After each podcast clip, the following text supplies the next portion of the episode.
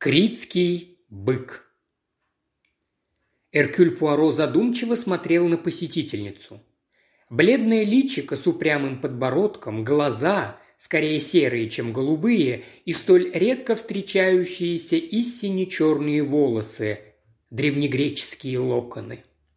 Он отметил прекрасно сшитый, но уже поношенный твидовый костюм, потрепанную сумочку и врожденную горделивость манер, которую не могла скрыть даже явная нервозность девушки. «Да», – подумал он про себя, – «род старинный, но обедневший, и ко мне ее могло привести только нечто из ряда вон выходящее». «Я «Я не знаю, сумеете ли вы мне помочь, месье Пуаро», – дрожащим голосом сказала Даяна Меберли. «Уж слишком необычное создалось положение». «Вот как? И в чем же дело?» «Я пришла к вам, потому что не знаю, что делать. Да что там, я даже не знаю, можно ли тут вообще что-нибудь предпринять. Предоставьте мне самому судить об этом». Кровь бросилась девушке в лицо. Я пришла к вам, потому что человек, с которым я больше года была обручена, разорвал нашу помолвку», – выпалила она, задыхаясь. Она с вызовом взглянула на Пуаро. «Вы, должно быть, думаете, что я не в своем уме?» «Напротив, мадемуазель», – медленно покачал головой Пуаро, – «я ни секунды не сомневаюсь в том, что вы очень умны. Конечно, это не мое дело мирить влюбленных, и вы, уверен, об этом прекрасно осведомлены. Следовательно, в разрыве помолвки было что-то необычное, ведь так? Девушка кивнула. Хью разорвал помолвку, потому что считает, будто он сходит с ума, а душевнобольные не должны жениться. «Вы с этим не согласны?» – приподнял брови Пуаро. «Не знаю. Что вообще значит быть душевно больным? Все мы немного не в себе. «Да, есть и такое мнение», – осторожно согласился Пуаро. Человека сажают в сумасшедший дом, только если он начинает воображать, что он чайник или что-нибудь в этом роде. А ваш жених не достиг этой стадии?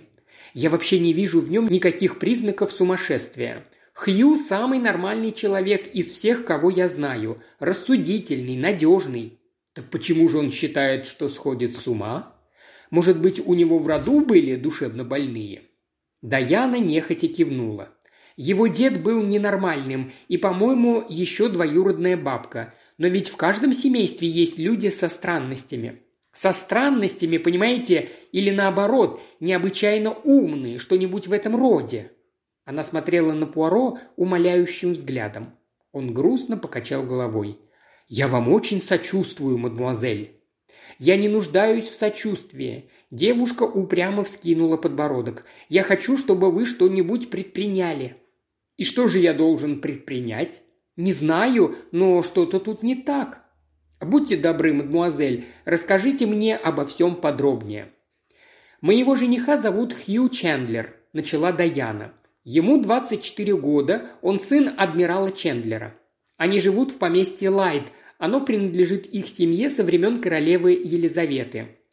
Хью – единственный сын, он служил во флоте. Все Чендлеры были моряками, это у них что-то вроде традиции. С тех самых пор, как сэр Гилберт Чендлер плавал с сэром Уолтером Ролли в 1500 каком-то году. У Хью не было иного пути, кроме как стать военным моряком. Его отец и слышать бы не захотел ни о какой другой профессии. И тем не менее, тем не менее, именно отец настоял на том, чтобы Хью вышел в отставку. Когда это произошло? Почти год назад, ни с того ни с сего. Хью нравилась служба? Да, очень. У него не было там неприятностей. Нет, что вы, он был на отличном счету и никак не мог понять, что нашло на его отца. А как сам адмирал Чендлер объяснил свое решение? Да, собственно, никак. Даяна пожала плечами. Нет, он сказал, конечно, что Хью надо учиться управлять поместьем, но это был просто предлог. Даже Джордж Фробишер это понял. А кто такой Джордж Фробишер? Полковник Фробишер, он ближайший друг адмирала Чендлера и крестный отец Хью. Большую часть времени он проводит в поместье у Чендлеров.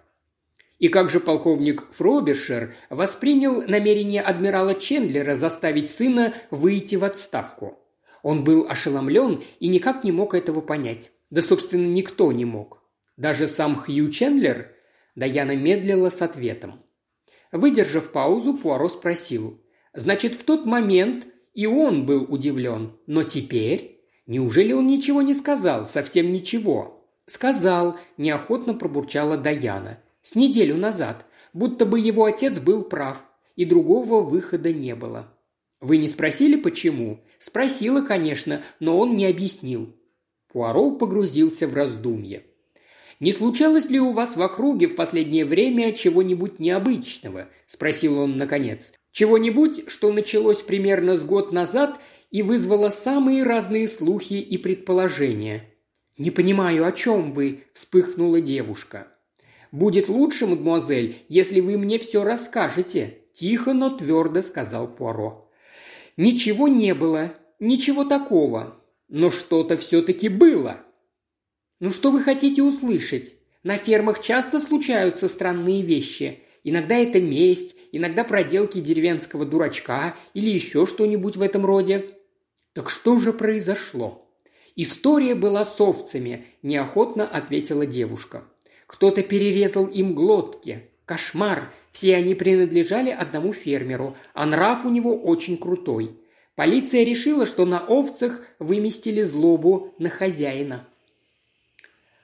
Но того, кто это сделал, не поймали? Нет. Но если вы думаете... Пуаро предостерегающе поднял руку. «Вам не нужно знать, что я думаю», – отрезал он. «Скажите лучше, обращался ли ваш жених к врачу?» «Нет, уверена, что не обращался». Разве это не было бы самым простым решением?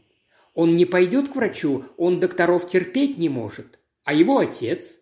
Не думаю, чтобы адмирал был высокого мнения о врачах. Он считает их просто сборищем мошенников. А как выглядит адмирал? Здоров? Как настроение? Он страшно постарел за... за... За последний год? Да, от него осталась одна тень, и здоровье совсем никуда. Пуаро задумчиво кивнул. «Он одобрял вашу помолвку?» «Да. Понимаете, наши земли граничат. Несколько поколений наших семей жило там. Он был ужасно рад, когда мы с Хью решили пожениться. А теперь? Что он говорит после вашего разрыва?» Голос девушки дрогнул. «Я встретила его вчера утром», — сказала она. «Выглядел он ужасно. Он взял мою руку в свои и сказал, «Это очень тяжело, девочка, но мой сын поступает правильно. Другого выхода нет». «И тогда вы пришли ко мне». Кивнув, она спросила, «Вы можете чем-нибудь помочь?»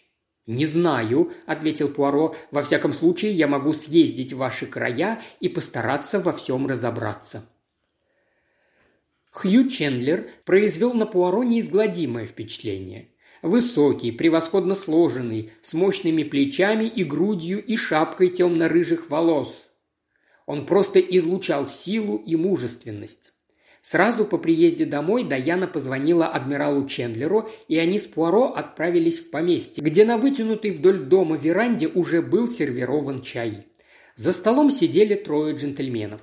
Седой, сгорбленный, словно под непосильным грузом адмирал, выглядел старше своих лет, и его темные глаза смотрели грустно и задумчиво.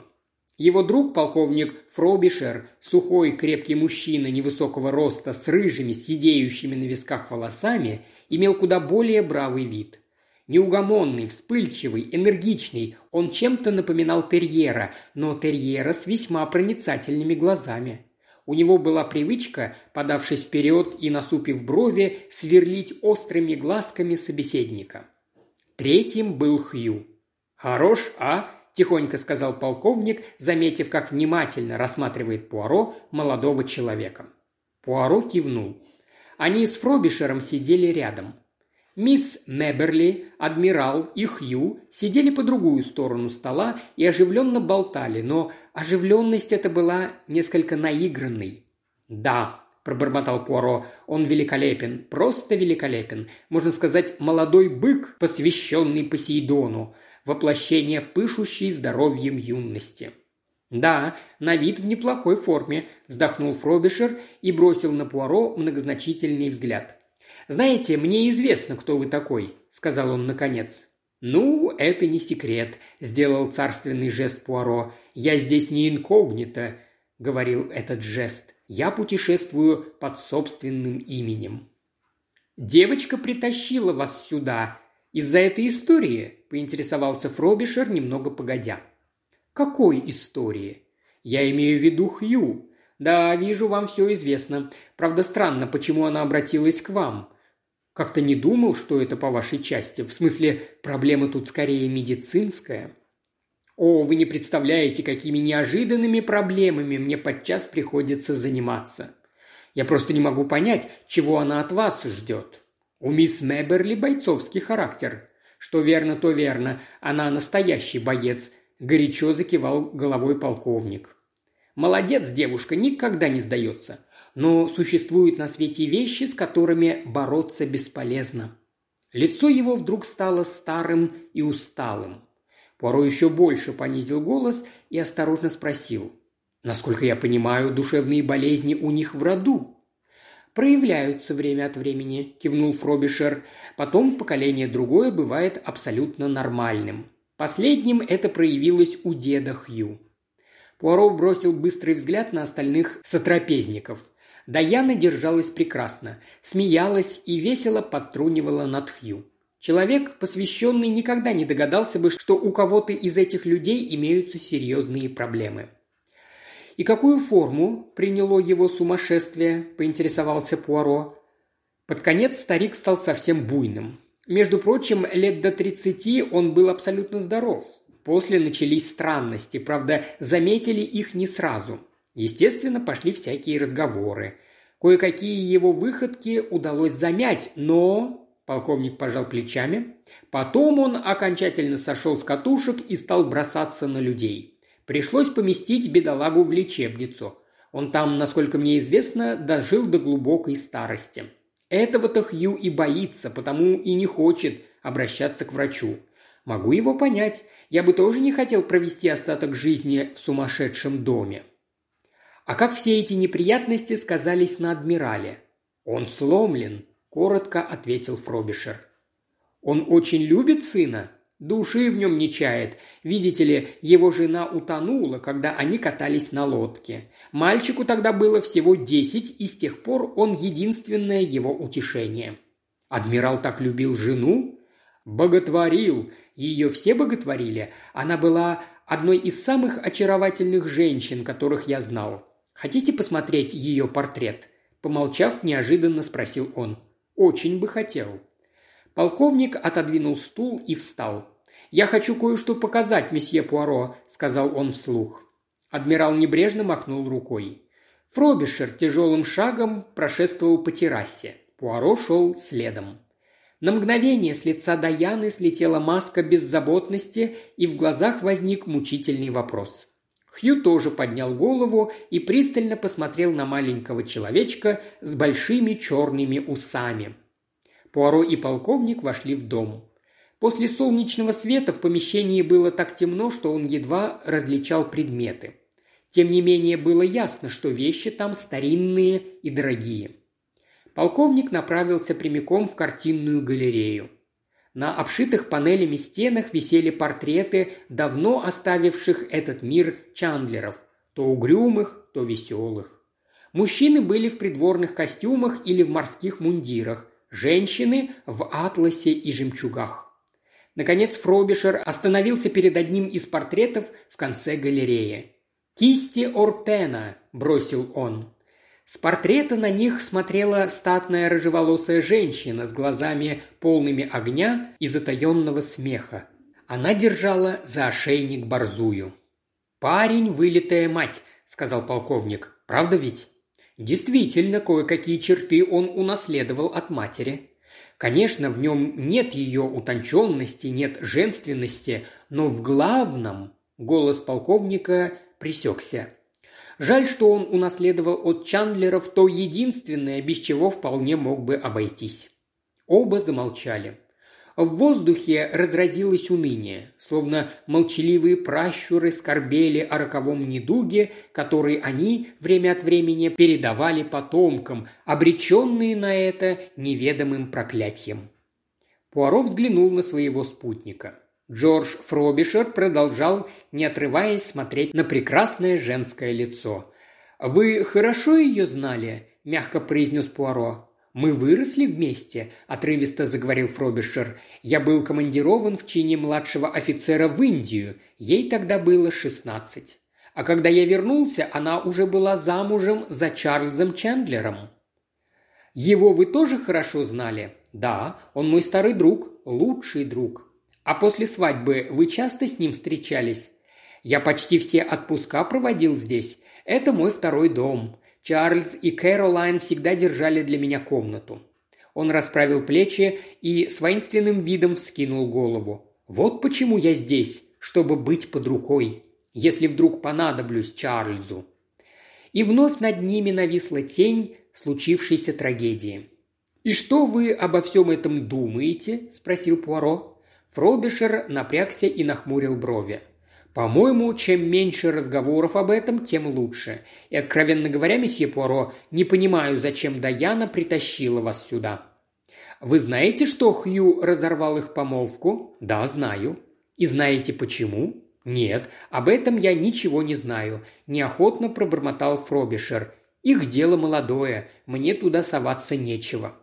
Хью Чендлер сказал Даяне, что они не могут пожениться, потому что он сходит с ума. У полковника на лбу выступил пот. «Стоит ли ворошить эту чертовщину?» – сказал он. «Что, по-вашему, тут можно поделать? Хью, бедняга, поступил правильно. Это не его вина, это наследственность, формирование плода, клетки мозга. Но когда он понял, в чем дело, что ему оставалось, кроме как разорвать помолвку? Тот случай, когда другого выхода нет. Хотелось бы в этом удостовериться. Можете мне поверить. Вы же мне ничего не сказали. Я сказал, что не желаю об этом говорить. Почему адмирал Чендлер заставил сына выйти в отставку? Потому что у него не было другого выхода. Почему? Полковник упрямо помотал головой. Это имело отношение к зарезанным овцам? С невинным видом спросил Пуаро. «Так вы слышали об этом?» – сердито отозвался полковник. «Мне рассказала Даяна. Лучше бы этой девочке держать язык за зубами. Она в этом не уверена. Она не все знает. А чего же она не знает? Полковник заговорил неохотно и сердито. «Ну, вы уж, видно, не отступитесь. Чендлер в ту ночь услышал какой-то шум. Подумал, кто-то залез в дом. Пошел проверить. У парня в комнате горел свет. Чендлер туда зашел. Хью, одетый, лежал на кровати. Спал мертвым сном. На одежде кровь, вода в тазике для умывания красная от крови. Отец не мог его разбудить. На следующее утро он узнал насчет овец. Стал допытываться у Хью. Парень ничего не помнил. Не помнил, чтобы он выходил, а у двери стояли его ботинки, все в грязи. Не мог объяснить, откуда в тазике кровь, да и вообще ничего не мог объяснить. Он просто ничего не помнил, ясно? Чарльз пришел ко мне посоветоваться. А что можно было сказать? Через три дня это повторилось. После такого, сами понимаете, пришлось ему уйти с флота. Здесь он хоть у Чарльза на глазах, за ним можно приглядеть. Нельзя было допустить скандала на корабле. Да, это был единственный выход. «И что же дальше?» – спросил Пуаро. «Больше я вам ничего не скажу», – отрезал полковник. Вам не кажется, что Хью лучше знать, что ему делать дальше?» Пуаро не удостоил собеседника ответом. Ему притила сама мысль о том, что кому-то что-то лучше знать, чем ему. Эркюлю Пуаро. Вернувшись в прихожую, они увидели в дверях адмирала Чендлера. На миг его темный силуэт четко обозначился на фоне яркого солнечного света. «А, вот вы где!» – сказал он низким, ворчливым голосом. «Месье Поро, я хотел бы с вами поговорить. Пойдемте в мой кабинет». Фробишер оставил их наедине, и Пуаро последовал за адмиралом, чувствуя себя гардемарином, вызванным на шканцы для разноса. Адмирал жестом указал Пуаро на одно из кресел, сам опустился в другое. Если в компании полковника Фробишера Пуаро постоянно ощущал беспокойство, нервозность и раздражительность собеседника, то есть все признаки нервного напряжения, то от адмирала Чендлера исходил дух безнадежности, затаенного глубокого отчаяния. «Мне жаль, что Даяна впутала вас в эту историю», – сказал адмирал, тяжело вздохнув. «Бедная девочка, знаю, как ей не сладко, но это сугубо семейная трагедия, месье Пуаро, и вы, надеюсь, понимаете, что посторонние нам тут не нужны». «Да, я могу понять ваши чувства», Даяна, бедняжка, никак не может в это поверить. Я и сам поначалу не верил, и сейчас бы, наверное, не поверил, если бы не знал. Он умолк. Не знали о чем? Что это у нас в роду. И тем не менее вы дали согласие на помолвку. Адмирал покраснел. Вы хотите сказать, что я должен был вмешаться еще тогда? Но в то время у меня не было ни малейших подозрений. Хью пошел в мать, он нисколько не похож на Чендлеров. Я надеялся, что он пошел в нее и... В смысле, что с нервами у него все будет в порядке. С детства и до последнего времени в его поведении не было ничего настораживающего. Не мог же я знать. Черт возьми, да почти у каждого в роду случаются психические отклонения. «А «Вы не обращались к доктору?» – поинтересовался Пуаро. «Нет и не собираюсь», – прорычал адмирал. «Здесь, под моим присмотром, ему ничего не угрожает. Я не позволю запереть его в четырех стенах, как дикого зверя». Вы говорите, что ему здесь ничего не угрожает. А как насчет остальных? Что вы имеете в виду?» Пуаро, не отвечая, взглянул прямо в грустные темные глаза адмирала. «Каждому свое», – произнес тот с горечью. «Вы ищете преступника, а мой сын не преступник, месье Пуаро». «Пока нет». «Как это понимать? Пока нет. У него бывают припадки, эти овцы». «Кто вам сказал об овцах?» Даян Меберли и ваш друг, полковник Фробишер. Лучше бы Джордж держал язык за зубами. Он ваш старинный друг, не так ли? Лучший друг, проворчал адмирал. А он был другом вашей жены? Да, улыбнулся адмирал. Джордж был влюблен в Кэролайн, когда она была еще девочкой. Думаю, он из-за этого так и не поженился. Счастье выпало мне. По крайней мере, так мне тогда казалось. Я ее похитил только для того, чтобы потерять. Он вздохнул, и плечи его поникли. «Полковник Фробишер был с вами, когда... когда ваша жена утонула?» – спросил Пуаро.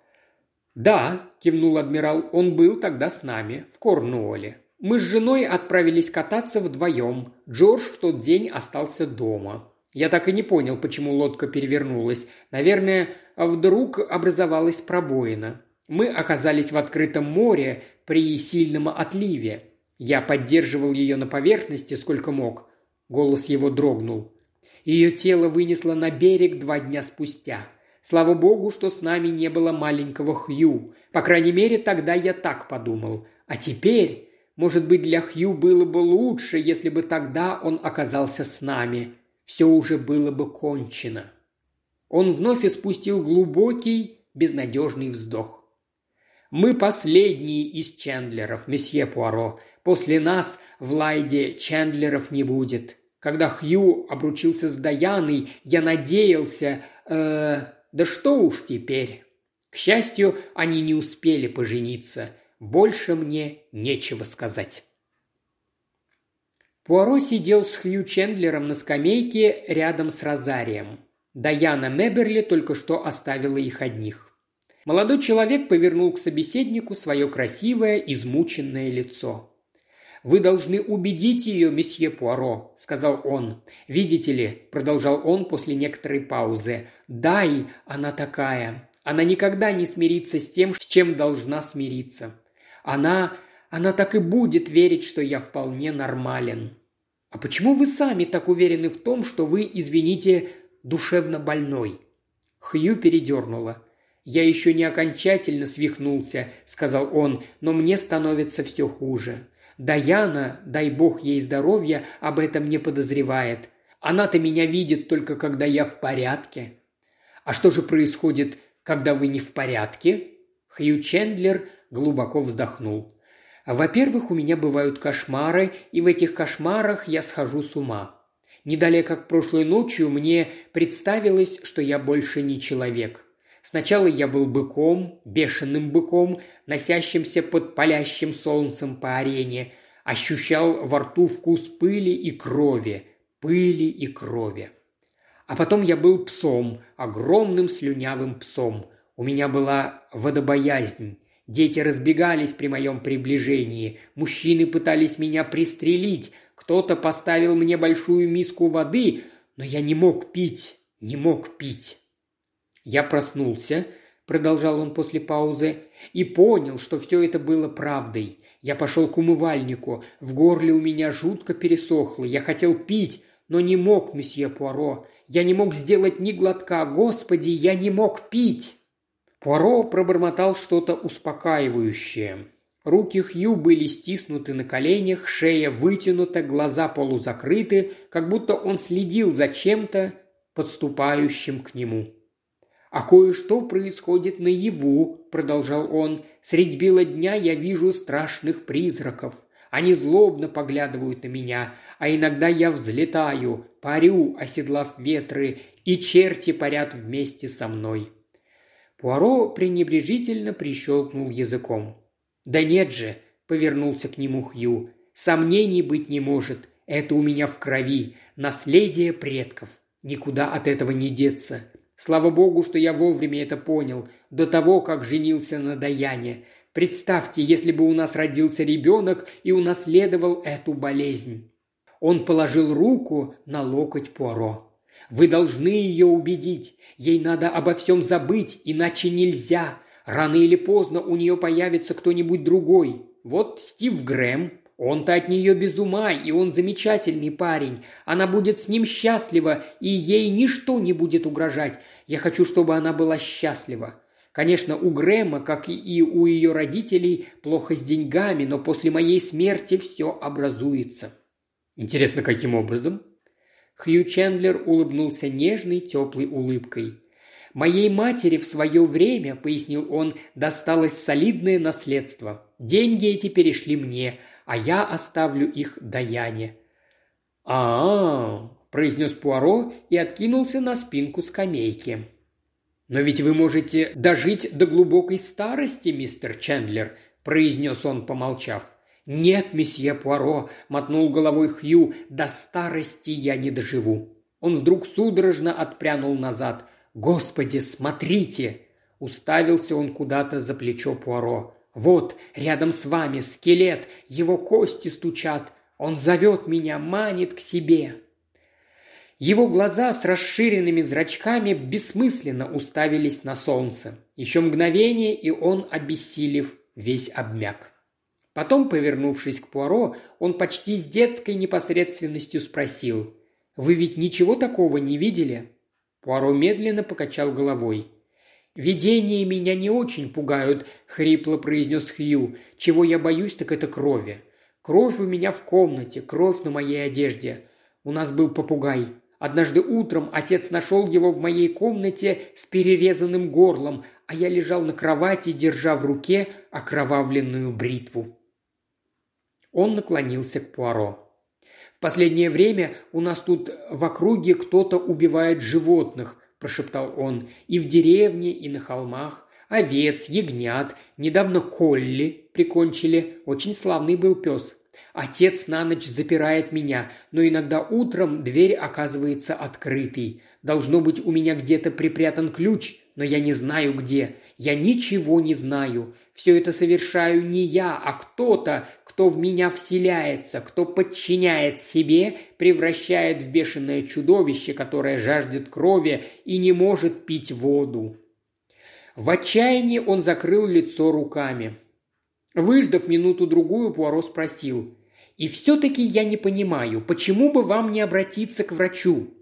«Неужто вы в самом деле не понимаете?» – покачал головой Хью Чендлер. «Физически я здоров, здоров как бык, я могу прожить годы, годы, запертый в четырех стенах. Вот с этим я не могу умириться. Уж лучше разом с этим покончить. Для этого есть много способов. Несчастный случай при чистке оружия, например. Да Яна поймет. Я предпочел бы уйти по собственной воле». Он с вызовом взглянул на Пуаро, но Пуаро не поднял перчатку. Вместо этого он коротко спросил, «Что вы едите и пьете?» Хью расхохотался, запрокинув голову. «Вы что, считаете у меня кошмары из-за несварения желудка?» «Что вы едите и пьете?» – терпеливо повторил Пуаро. «Да то же, что и остальные. Никаких особых препаратов, облаток, пилюль. Нет, конечно. Уж не думаете ли вы, что моя болезнь лечится таблетками? Придумай, как исцелить недужье сознания», – презрительно процитировал Хью. «Стараюсь», – сухо отпарировал Пуаро. «Кто-нибудь в доме страдает глазными болезнями?» Отцу очень часто досаждают его глаза. Удивленно посмотрел на Пуаро Хью. Ему часто приходится обращаться к окулисту. а, -а, -а погрузился в раздумье Пуаро. «Полковник Фробишер, вероятно», – спросил он по прошествии некоторого времени, – «большую часть жизни провел в Индии?» «Да, он там служил. Индия – его слабость. Все разговоры о тамошней жизни, традициях, о поверьях всяких.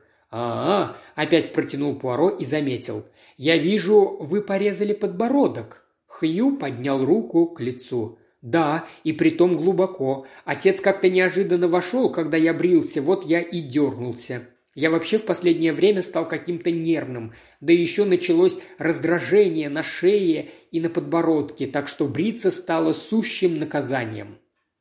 «Вам нужно пользоваться смягчающим кремом», – посоветовал Пуаро. «Да, я пользуюсь. Дядя Джордж принес мне баночку. Вам не кажется, что мы разговариваем словно в косметическом салоне?» – рассмеялся вдруг Хью. «Лосьоны, смягчающие кремы, таблетки, глазные болезни. К чему все это? Чего вы добиваетесь, месье Пуаро?»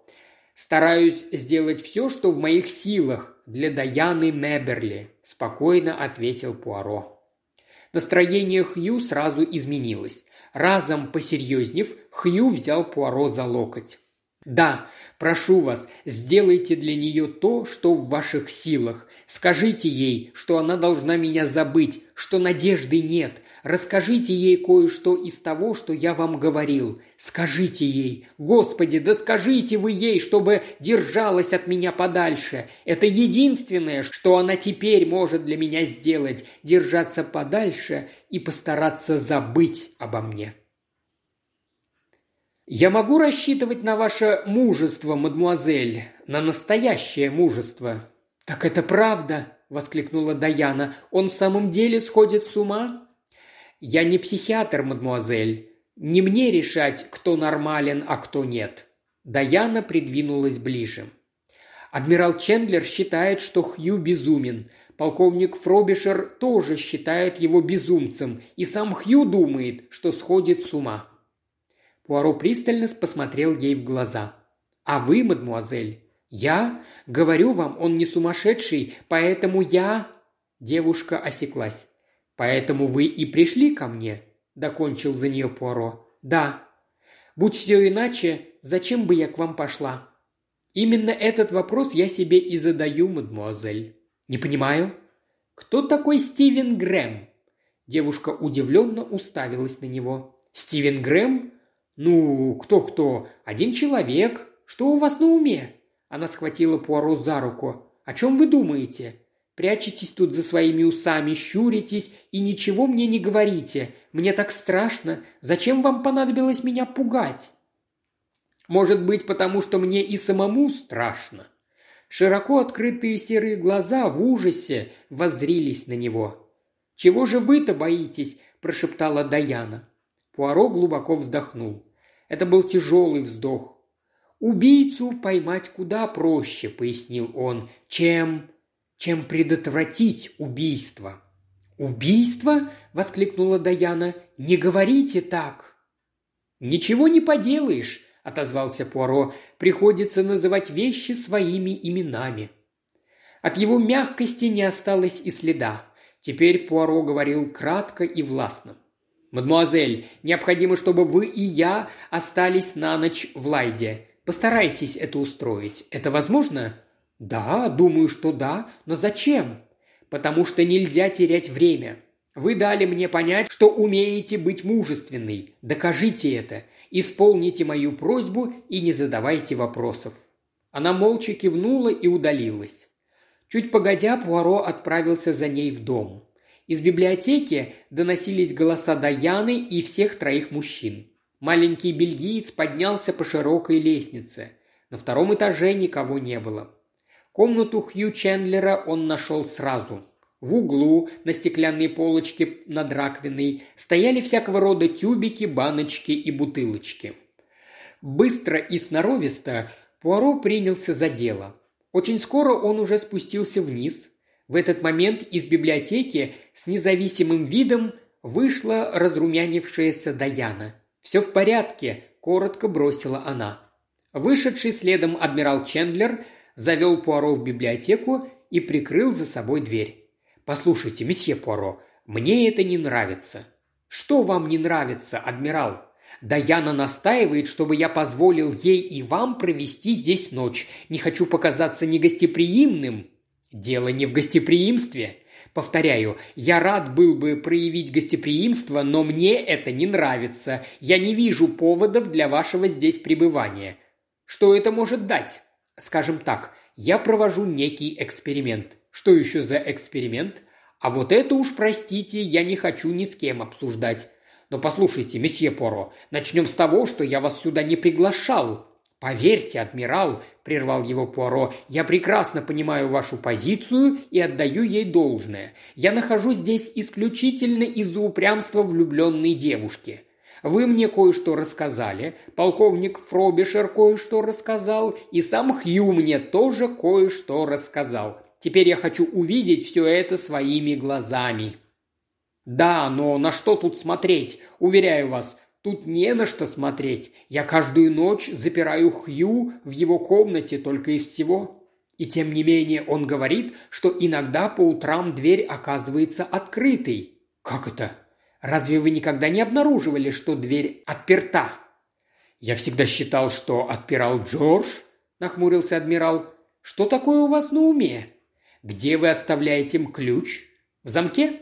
Нет, на комоде в коридоре. Утром я или Джордж, или Уизерс, мой слуга, берем его оттуда. Уизерсу мы сказали, что запираем Хью потому, что он ходит во сне. Думаю, он понимает, что тут что-то не так. Но он преданный малый и служит у меня уже много лет. Есть ли другие ключи от этой комнаты? Насколько мне известно, нет. Ключ легко можно подобрать. Но кто? Ваш сын полагает, что он сам где-то прячет запасной ключ, хотя, проснувшись, об этом не помнит. «Мне это не нравится, Чарльз», – раздался из дальнего угла комнаты голос полковника. «Девочка!» «И я о том же», – подхватил Чендлер. «Девочке нельзя находиться здесь ночью. Приходите сами, если хотите». «Почему вы не хотите, чтобы мисс Уэберли осталась в вашем доме на ночь?» – спросил Пуаро. «Слишком рискованно», – тихо сказал полковник. «В таких случаях...» – он осекся. «Хью любит ее», – напомнил Пуаро. «Вот именно!» – воскликнул адмирал. «Черт возьми, когда речь идет о безумии, все становится с ног на голову. Хью и сам это понимает. Да я не нельзя здесь оставаться». «Ну», – возразил Пуаро, – «это решать самой Даяне». Он вышел из библиотеки. Даяна ждала его в машине. «Мы возьмем все, что нужно для ночлега», – крикнула она, – «и вернемся сюда к обеду». Пока они ехали к воротам, Пуаро пересказал ей свой разговор с адмиралом и полковником Фробишером. Девушка презрительно рассмеялась. «Неужто они думают, что Хью способен причинить вред мне?» Вместо ответа Буаро попросил остановиться у аптеки, пояснив, что забыл взять с собой зубную щетку. Даяна от скуки рассматривала тихую деревенскую улочку. Пуаро все не было. Сколько же времени можно выбирать какую-то несчастную зубную щетку? Пуаро в напряженном ожидании сидел в большой спальне с елизаветской дубовой мебелью. Все приготовления были закончены, ему оставалось только ждать. Ждать пришлось долго. Уже под утро, услышав шаги, Пуаро отодвинул засов и открыл дверь. На пороге стояли резко постаревшие адмирал и полковник. Адмирал был угрюм и мрачен, полковников Робишера била дрожь. «Мы хотим кое-что вам показать, месье Пуаро», – без обиняков сказал адмирал. У дверей спальни Даяны Меберли лежал, скорчившись, человек. Свет падал на всклоченную темно-рыжую голову. Это был Хью Чендлер. Дыхание с шумом вырывалось из его груди. Он был в халате и шлепанцах. В правой руке зловеще поблескивал кривой нож с маслянистыми красными потеками. «Мон дьё!» – воскликнул Пуаро. «Все в порядке», – отрывисто бросил полковник Фробишер. Он ее не тронул. «Даяна!» – позвал он, повысив голос. «Это мы! Откройте!» Адмирал застонал и еле слышно пробормотал. «Мальчик мой, бедный мой мальчик!» Послышался скрежет отодвигаемых засовов. Открылась дверь, и на пороге появилась мертвенно-бледная Даяна. «Что случилось?» – пролепетала она заплетающимся языком. «Кто-то пытался вломиться ко мне. Я слышала, как он нащупывал ручку, царапал дверь, словно животное. Это было ужасно!» «Слава богу, что дверь была заперта», – только и сказал полковник. «Месье Пуаро велел мне запереться. «Поднимите его и отнесите в комнату», – распорядился Пуаро. Адмирал с полковником подняли бесчувственное тело. Даяна, ахнув, судорожно вздохнула. «Хью! Это Хью! Что у него на руках?» Руки Хью были в мокрых, липких, коричнево-красных пятнах. «Это кровь!» – прошептала Даяна. Пуаро вопрошающе посмотрел на адмирала. Тот кивнул. «Нечеловечье, слава богу», – пояснил он. «Кошка. Я нашел ее в прихожей с перерезанным горлом. Потом он, должно быть, поднялся сюда». «Сюда?» – едва слышным от ужаса голосом прошептала Даяна. «Ко мне?» Хью опустили в кресло. Вскоре он зашевелился и что-то пробормотал.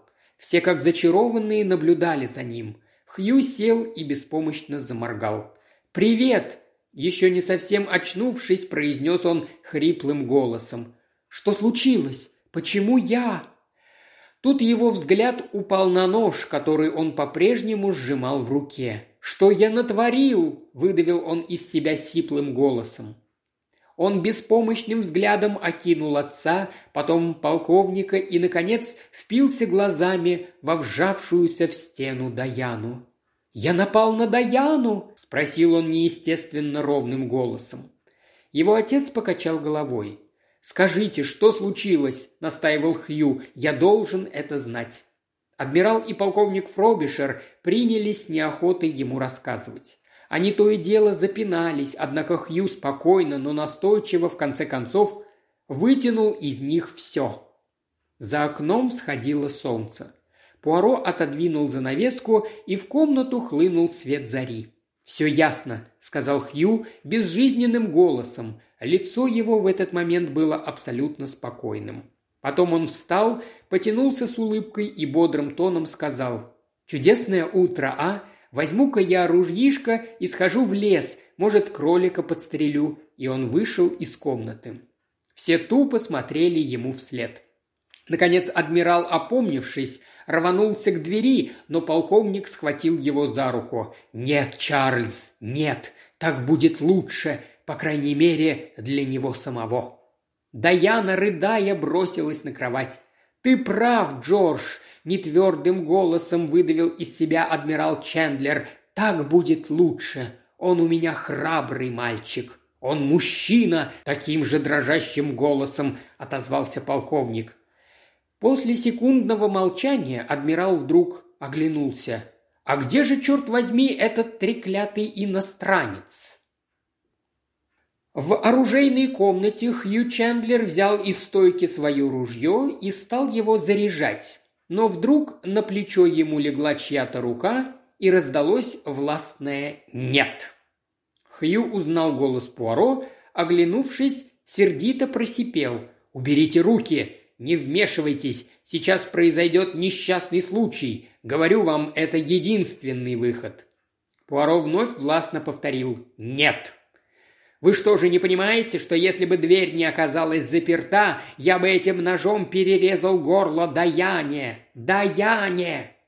«Ничего подобного. Но кошку-то я убил, и кошку вы не трогали, и к смерти попугая и бедных овечек вы тоже не имеете никакого отношения». «Кто из нас сошел с ума?» – воздрился на Пуаро Хью. «Вы или я?» «Мы оба абсолютно нормальны», – отозвался Пуаро. В эту минуту в комнату почти вбежали адмирал Чендлер и полковник Фробишер. Почти тут же примчалась и Даяна. «Он говорит, что я не сумасшедший», – слабым голосом, как в бреду, произнес Хью. «Рад сообщить вам, что вы и в самом деле в здравом уме и твердой памяти», – заявил Пуаро. Хью расхохотался. И это был поистине смех безумца. Столько в нем было издевки. «Ну и ну! Что же, по-вашему, резать овец и прочую живость – это нормально? Я, выходит, был, как вы говорите, в здравом уме, когда укокошил попугая, и кошку сегодня ночью.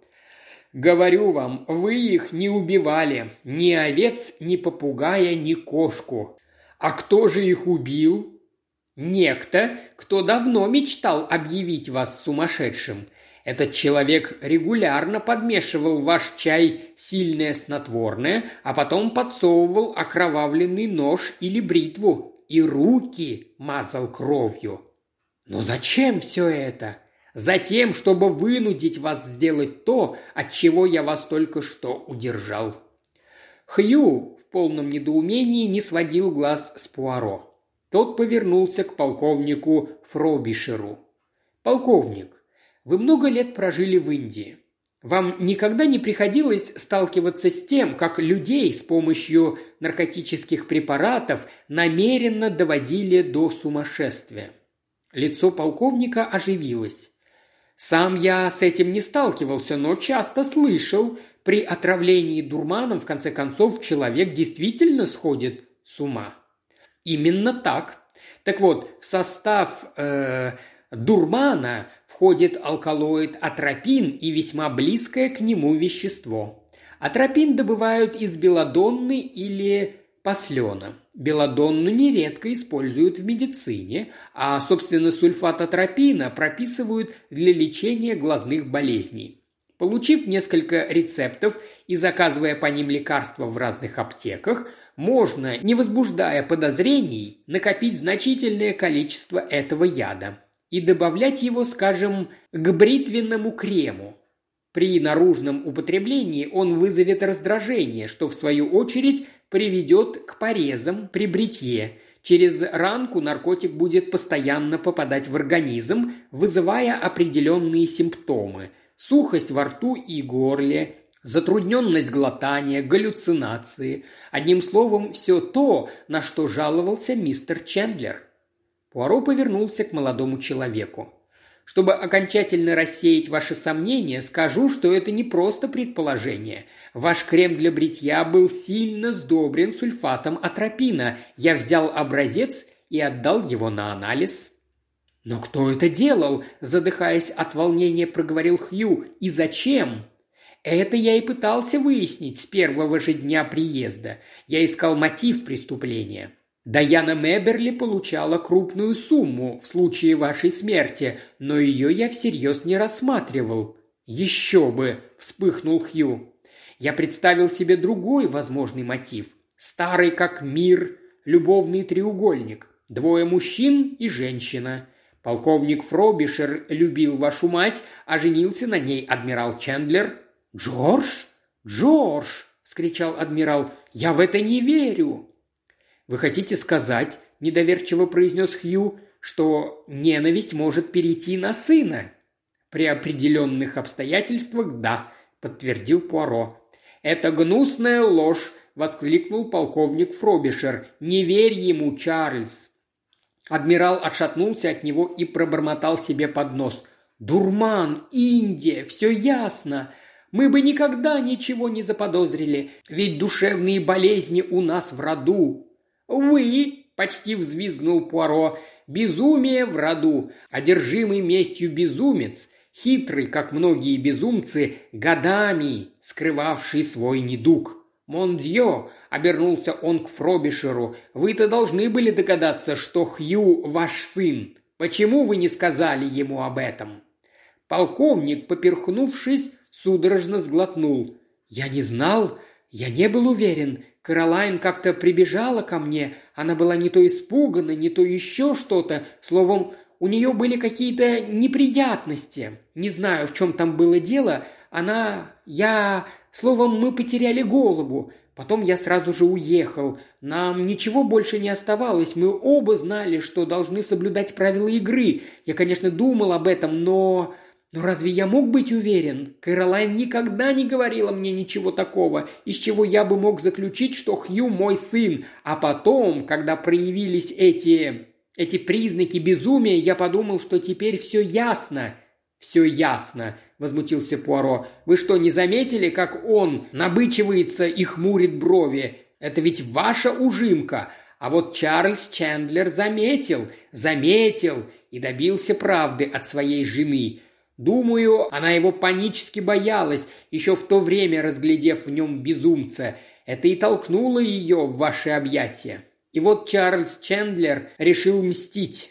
Его жена погибла в результате несчастного случая. Они были вдвоем в лодке, и только он знает, почему лодка перевернулась. После этого всю свою ненависть он сосредоточил на мальчике, который носил его имя, не будучи его сыном.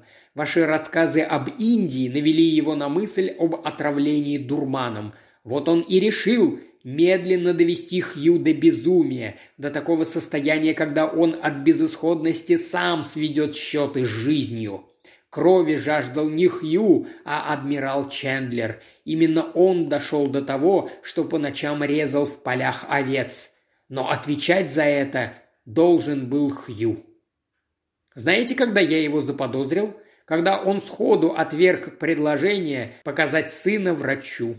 Понятно, что этого не хотел сам Хью, но ведь он его отец. Он был просто обязан отправить его к врачу, ведь лечение могло помочь его сыну исцелиться от страшного недуга. Но нет, Хью Чендлера нельзя было показывать врачу. Вдруг тот определил бы, что молодой человек абсолютно нормален.